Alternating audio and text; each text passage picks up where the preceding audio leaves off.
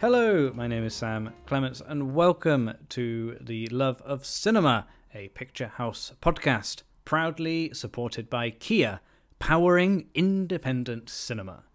On this special mini episode, we are joined by director Chris Butler. Chris Butler works at Laika Studios. Uh, he actually writes and directs uh, films over at Laika Studios. His previous films include Paranorman and more recently Missing Link. But he's also written on a whole bunch of other films. He's got a really you know, uh, storied history in um, in animation. He's worked on Tim Burton's The Corpse Bride, and he's worked on the Mr. Bean animated series. If you remember that, uh, I certainly do. I think from the late 90s maybe? Early noughties? Anyway uh, we don't we don't really talk about that very much but we do talk about paranorman which is getting a cinema re-release on the 28th of october here in the uk and uh, and at Picturehouse. We're not just playing paranorman we're playing all of the Laika feature films on the big screen as part of a special mini season so we're going to have a chat with chris about paranorman and the whole Laika season and that's not all. If you're in London, you can actually go to the Finsbury Park Picturehouse until the 15th of November and see some of the models from Laika Studios in person. We've got an actual display of some of the real life characters, real life models used in the films, and, uh, and you can go for free, free until the 15th of November if you time your visit right, you could watch one of the Laika films on the big screen and then go into the bar and, and meet some of the characters from it. So that's that's kind of fun. So that's all from me. Uh, enjoy my chat with Chris Butler about Paranorman, and do go and see Paranorman on the big screen. I I had such a nice time revisiting this film. Big big recommend. Enjoy. Now listen close. There's something you really need to know. The curse is real, and you're the one who has to stop it. But I'm just a kid! How am I supposed to stop it? Read from the book before the sun sets tonight.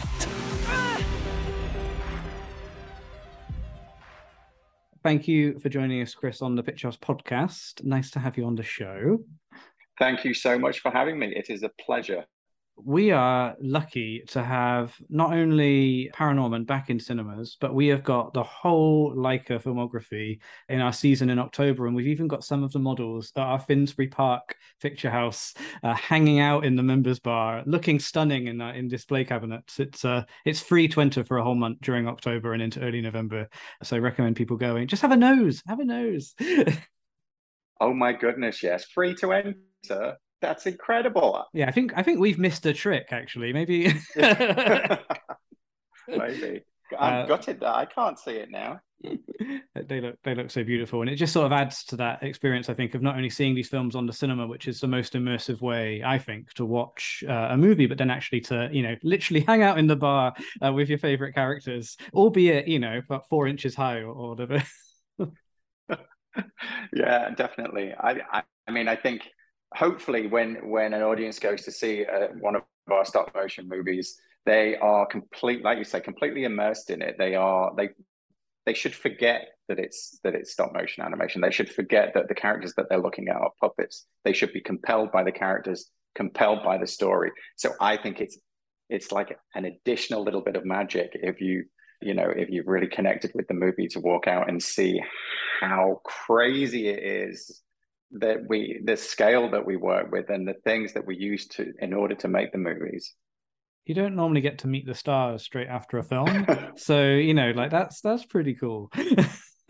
Yeah even if they are in a glass box. Yeah i mean these ones can be sent by airmail. It's probably you know it's the best the best case I mean, it's it's so nice to to actually see Paranorman's been you know like had this this re release and as, you know it's, it's been getting a lot of um love and attention to to go back out in cinemas looking as great as it did, uh, you know when it when it was first released. But but you know you were at the center of that. You wrote this, you co directed this. What does it mean to you that Paranorman's getting this big push ten years on? I mean, obviously, I love it. I think um, when Sam Fell and I first started work on it, you know, it was our intention. We talked a lot about how we wanted to make it uh, a classic Halloween movie. And we all have, it's the same with Christmas as well. We have those movies that we go back to, we repeatedly watch because it gives us that good feeling that we want on those specific holidays. And we always wanted that with Paranorman. So I'm obviously over the moon that, that people do keep going back to it. And to, like you say, to be able to see it on the big screen is that's the best place to see it for sure. I think seeing it with a new, I mean, I'm assuming, you know, I'm assuming there'll be a lot of return customers, but I'm also assuming it'll be people's first time seeing it on the big screen. And I sort of love that people get a chance, like I had 10 years ago, to go and watch it, uh, you know, and properly drink it in uh, with an audience as well, because these films are funny. And it's so nice to sort of see it with a crowd of like minded people and you sort of responding to, you know, certain moments, you know, in, in, in that way.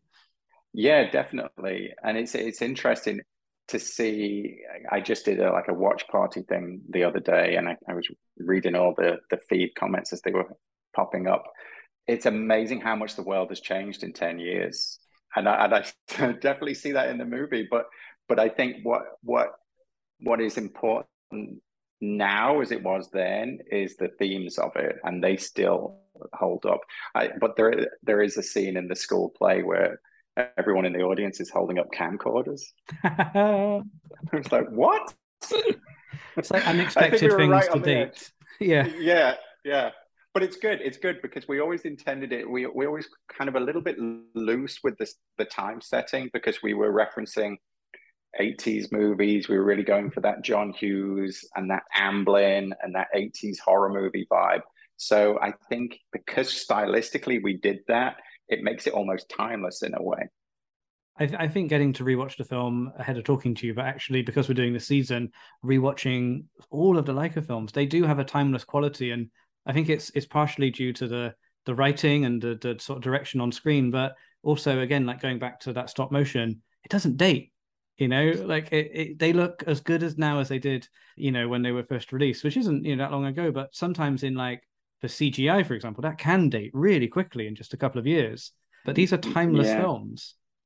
Yeah, that is interesting, and uh, uh, we talked a lot about that at the studio. In that you can go back to like a stop motion movie, and uh, and it because it's it was made at that time. You know, I mean, it was it's physically made. It's it's real light on real objects.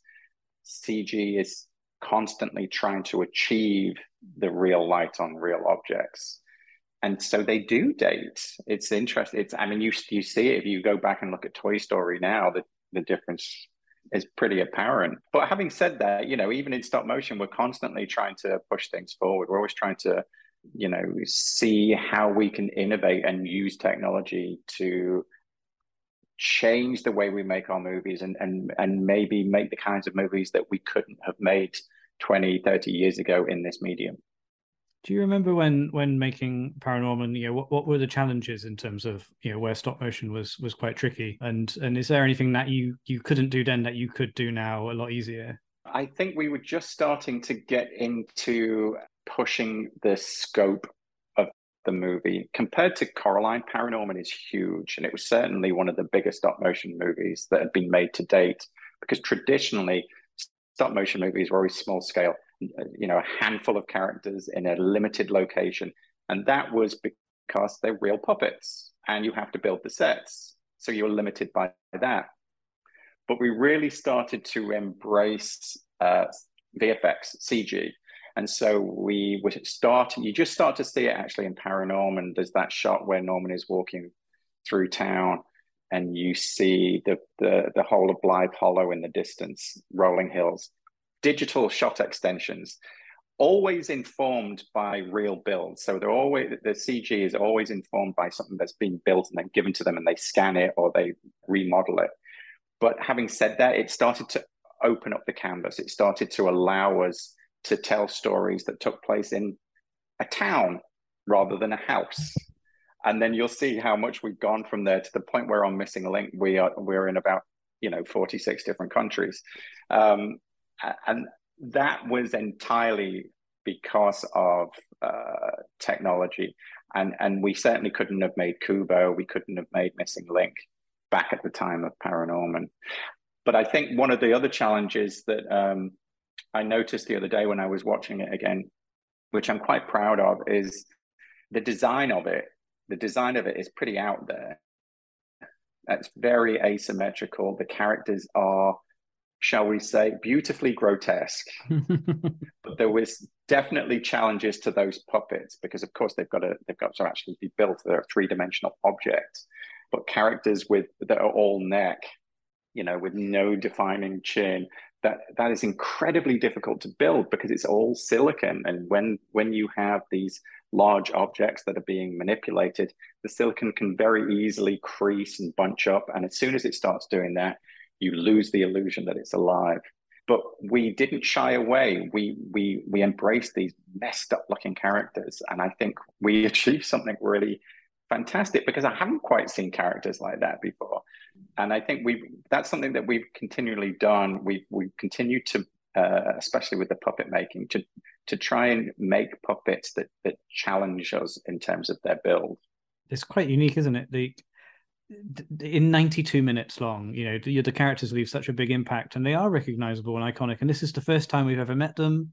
You know, they they've they've clearly you know left a cultural impact because now they're sort of being re-released back in in cinemas again. So it's um yeah, the design is uh is and it's same with every Laika film as well. Like iconic characters are present in every single movie but I feel like with Paranorman, that's it's it's not just one, it's not just a lead. You know, like there's there's a cast uh, of, of icons here. I wonder, you know, because you were saying your sort of background is in um, storyboarding before this. You know, how do you remember sort of coming up with the look of the characters when you're writing? Are you sketching out how how the gang are going to look? Yeah, I mean, because I started uh, right from the age of like four, I was drawing, so that was always my first love. But I love telling stories. Even as a kid you know i'd create huge epics with all my lego and my you know star wars toys. And so it was always in there to tell stories and to draw. And so it became a natural step for me to go into storyboarding because you're kind of doing both. But my process when i'm writing is to draw. Like if i draw a sketch of a character i then find it easier to write about them if that makes sense because I, I can start to see who who they are. It's almost like I do a similar thing with um, cast. I'll sometimes think of an actor before I start writing a character because it gives them like a voice to work mm. with. And occasionally, I've been lucky enough to get that actor, which is always a treat. But yeah, I'm I'm always that my my sketchbooks are full of a combination of you know, rough dialogue, descriptions, and then lots of scruffy looking doodles in the side. And I'll I will take those along into into pre-production, certainly in development. I'll show them to the artists that I'm working with. But the hope is that I will work with people who will bring something that I haven't thought of. Mm-hmm. And certainly that was the case on Paranorman. I worked with a character designer, Heidi Smith, and her designs were really outlandish. And that, like, for example, Mr. Prendergast, in my head, he was this frail old man in, in a in a suit, and she came along and drew this gargantuan bomb, you know. and, and as soon as I saw it, I was like, "Wow!" I wasn't thinking of that, but but that's Mr. Prendergast now. So that that's the hope is that you have this set idea, but what you want is for someone to come in and bring you something better. That's great. I mean, I guess that's the um, you know, film is one of the most collaborative art forms. I'm sure animation is maybe even more collaborative than than your regular sort of live action picture as well. But but having all of these different sort of opinions and and you know interpreting what you've written in different ways, that must be quite exciting as a creator. Like, oh, I didn't I didn't see Mr. Prendergast looking like that, but actually that totally makes sense. It's a it's a wonderful feeling actually because it, you you start to see you know it started in your head this this germ of an idea and you start to see it take on a life of its own and that's when it's really exciting for me is is when it's a I mean obviously you know, I'm supposed to be director, so I'm supposed to have control of it. But it's almost like you lose control control of it. It takes on a life of its own. It seems apt for a movie about zombies, but it, it you know, it starts to become something else. And I love that because I'm an animation fan. Why wouldn't I love that? are there any characters that we see in the film that are, are pretty close to your initial uh, sketch? You know, if we went back to your notepad from ten or so years ago. Yes, actually, Norman, um, because Norman was based on me, and wow. yeah, in so many ways. I don't talk to ghosts, but um, although my nana, uh, my grandma, did tell me uh, that when she died, she was going to come back as a ghost to make sure I was okay. kind of creepy, maybe. um, but that's where the character of Grandma Babcock came from. So a lot of it is informed by stuff from my, my childhood. But I had a photograph of me in school around about 10 years old. And at that period in my life, my mother was still giving me handmade bowl cut hairstyle. Uh, sad state of affairs, but it was true. And so there's this photo, this school photo of me with a bowl head. And I remember having a conversation. It's like, what? How can we make Norman unique? And it was like, what? What is that? What is that stylistic flourish? What is that distinguishing feature that makes him unique? And we basically said, well, if that kid with the bowl head saw a ghost, the hair would pop straight up on end, and that's where his haircut came from. So that's why Norman has. It's basically me with sticky up hair. I, uh, as uh, my mum used to do the same thing to me uh, with the bowl cut. So um, it's nice to meet a fellow member of that club. But um, Norman's yeah. hair is a is a marvel. It, I, I wonder, was that quite hard to to sort of realize? Yes. So I I, I believe it was like 265 individual spikes. Oh, I wow. could have that number slightly off, but it's around about 265. And it was made from goat hair and super glue and medical adhesive and fabric and wire and hair dye and hairspray all combined so that you've got this because it's very stiff if you actually have the puppet in your hand because it has to be because the animator's got their mitts on it all the time. Um, but we also created ones for some of the action. They were called stunt wigs for some of the action scenes, like if Norman's in the middle of the storm, and they can move. So all those in all those uh, spikes of hair have got wires in them, so the animator can manipulate them. Crazy incredible. stuff really. Yeah. It yeah. is incredible like because watching the film especially on the like on the cinema screen you can really see the detail you know everything's of course a lot bigger but the cameras capture so much detail. I just sort of assumed it was like one lump of hair but actually on the cinema you can see its individual hairs. It's it's mind-blowing. Yeah.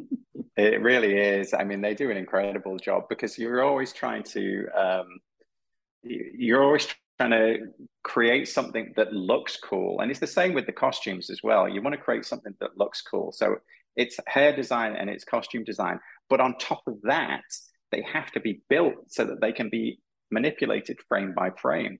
So it's not just an aesthetic thing, it's it's an engineering thing, it's a mechanical thing. So when, and in miniature. So when you see like that, that's why these artists are so like I don't think they get praise enough for what they managed to create. No, no, I mean, yeah, it's uh, it's it's really like I would be very happy just watching behind the scenes footage on on so much of this stuff because that in itself is such a story. You know, I, I, when you just think like someone's had to sit there and design that shirt or that tiny shoe or those hairs, you know, and, and then you times that by however many characters and and however long the film is. It's uh takes a village, I'm sure. It, it really does. And on top of that, it's in the style of the movie. Like we get nothing for free. Like a fork in our world, we can't just go out and buy a miniature fork because a fork in the Paranorman world is uh, asymmetric.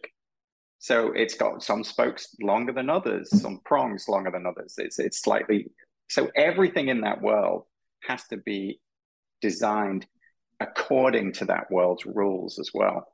It is madness. I don't know why we do it. I'm glad someone. I'm glad someone does it. I'm glad it's not me, but I'm also glad I get to. Wa- I get to watch the films and, and enjoy them.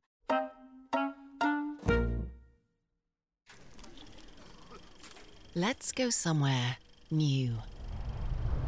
See worlds we've never seen before, so that we can feel inspired. Whether you're sitting in a cinema or in one of our cars. Inspiration comes when we feel something new. That's why our electrified range is designed to take you on inspiring journeys. Kia, proud supporter of independent cinema. Kia, movement that inspires.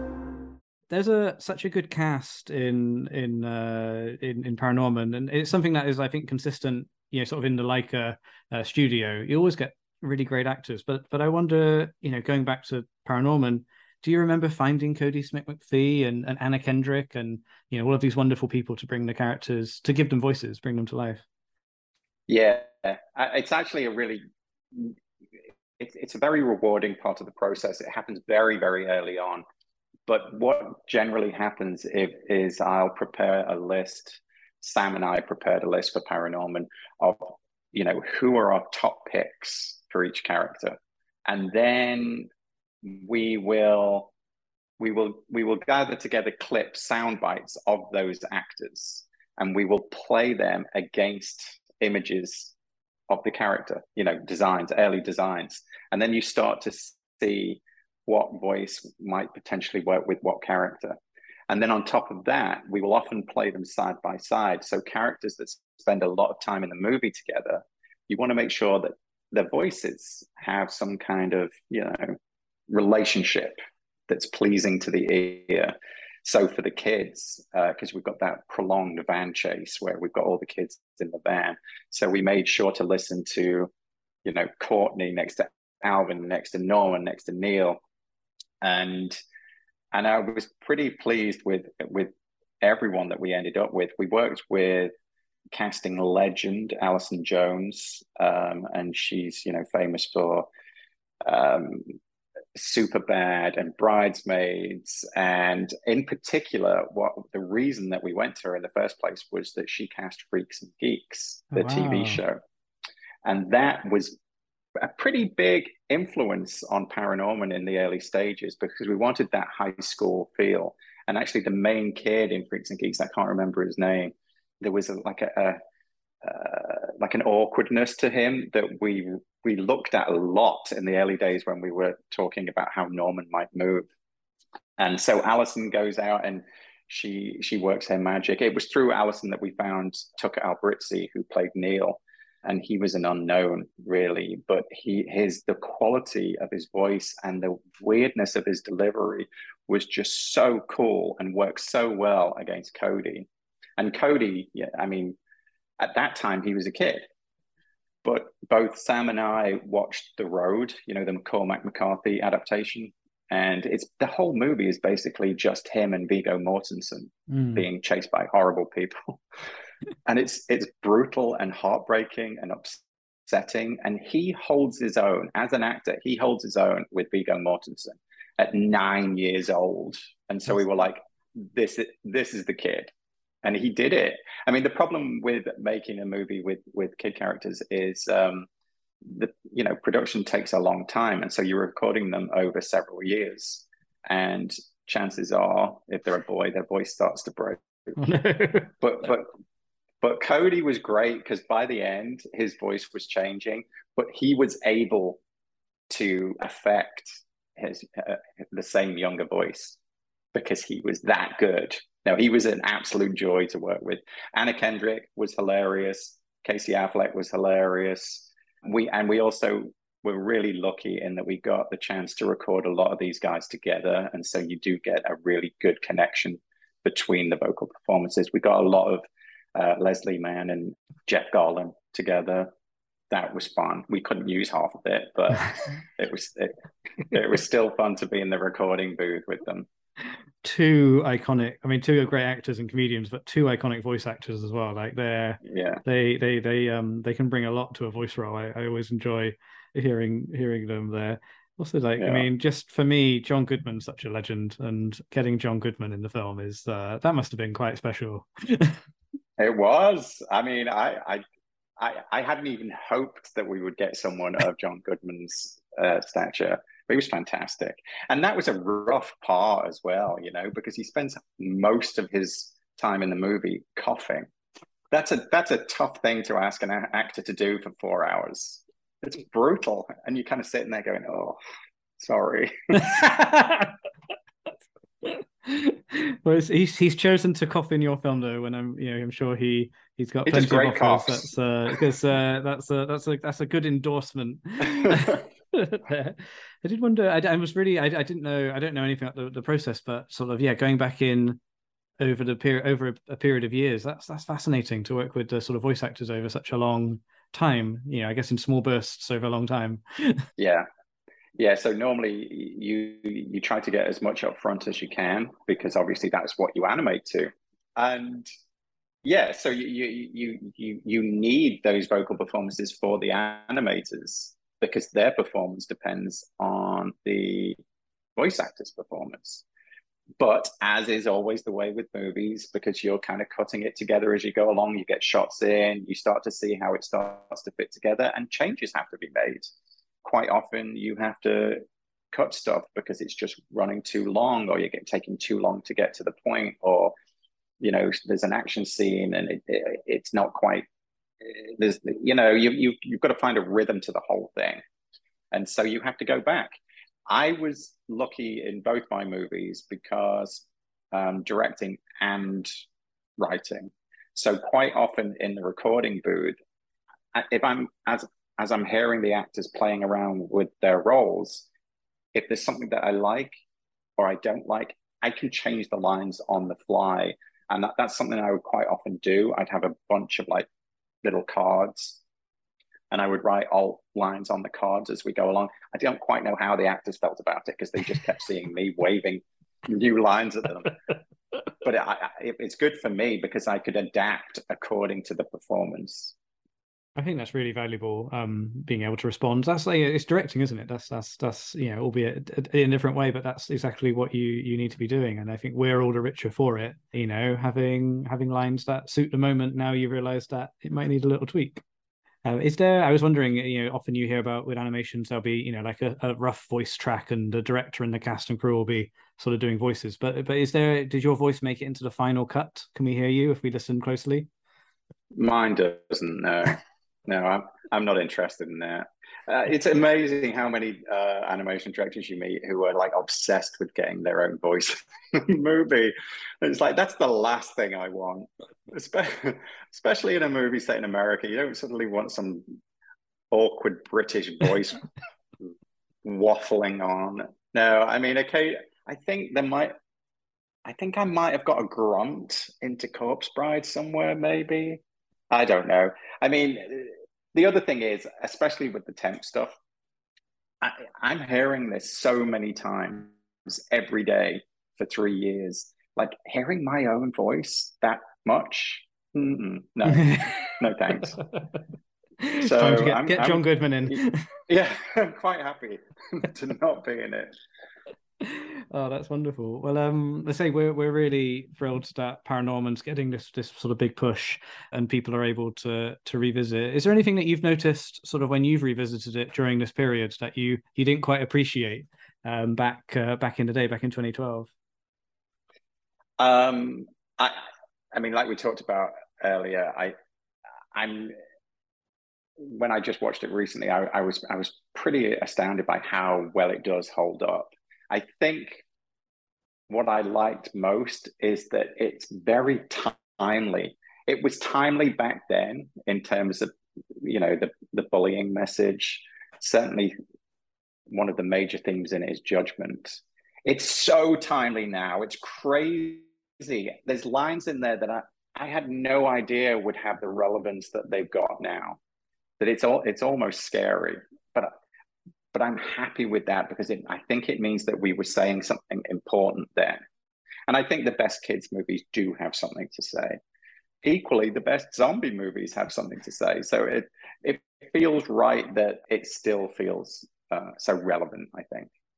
Absolutely. Um, I think that's you know you can't plan for some of this stuff, but it's always nice when it when it hits home like this, and uh, you know, and and and we get the chance to to notice those things together on the on the big screen because we're we're doing the re-release, you know, sort of around uh, Halloween, there is probably a, a, day of the week where you could double bill Paranorman with the original Night of the Living Dead, which we're also playing in a in a different oh, season at Picturehouse. But I, I, would love someone to do that one-two punch. Oh, definitely. In fact, I think that was one of the first horror movies that I saw as a kid. You know, I was obsessed with Dead. Anything, any movie with the word Dead in it, I would probably try and watch as a child. So that was very important to this movie. So yes, absolutely. Do it. Yeah, that's an endorsement from Chris Butler, listeners. You got to do it. Oh, that was brilliant. Thank you so much um, for talking to us, Chris, and, and thank you for for the you know not just this, but Missing Link and and you know all of the wonderful work at Laika. Um, we're really proud to be doing this season and and getting them all back in cinemas. Yeah, the next few weeks. Thank you so much. I am thrilled by everything that's happening, and and thank you for talking to me today. No problem at all. I also have to say the poster for the re-release of Paranorman is stunning. It's really, really beautiful artwork. Yeah, it's it's always there's something about like the classic kind of Halloween spooky movie thing. It just gets me every time. oh, that's brilliant. Well, thank you so much for talking to us today. Um, and uh, and yeah, hopefully see you for the next one. See you soon. yes, hopefully. Thank you again, and goodbye.